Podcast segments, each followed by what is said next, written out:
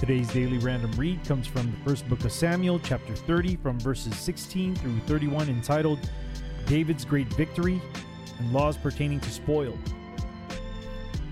And when he had brought him down, behold, they were spread abroad upon all the earth, eating and drinking and dancing because of all the great spoil that they had taken out of the land of the Philistines and out of the land of Judah.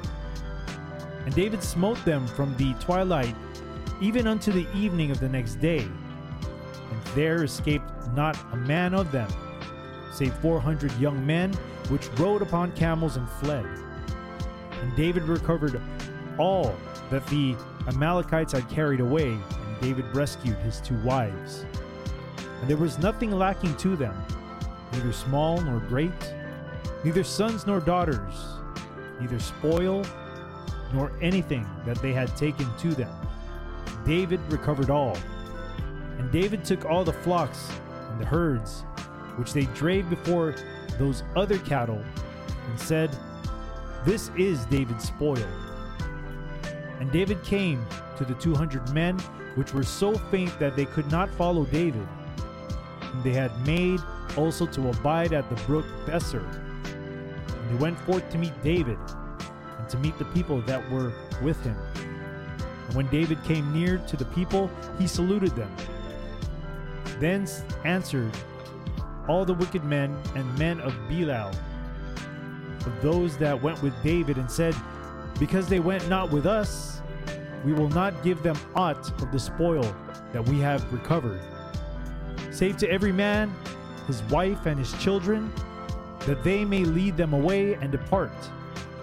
Then said David, Ye shall not do so, my brethren, with that which the Lord hath given us, who hath preserved us and delivered the company that came against us into our hand. For who will hearken unto you in this matter? But as his part is that goeth down to the battle, so shall his part be that tarrieth by the stuff. They shall part alike. And it was so from that day forward that he made it a statute and an ordinance for Israel unto this day.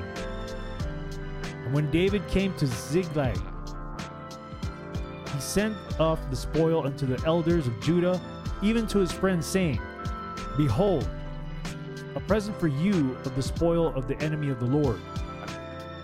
To them which were in Bethel, and to them which were in South Ramoth, to them which were in Jattir, and to them which were in Aroer, and to them which were in Siphmoth, and to them which were in Eshtemoa, and to them which were in Rachal, and to them which were in the cities of the Jerahmeelites, and to them which were in the cities of the Kenites, and to them which were in Hormah, and to them which were in Chorashan, and to them which were in Athach, and to them which were in Hebron, and to all the places where David himself and his men were wont to hunt.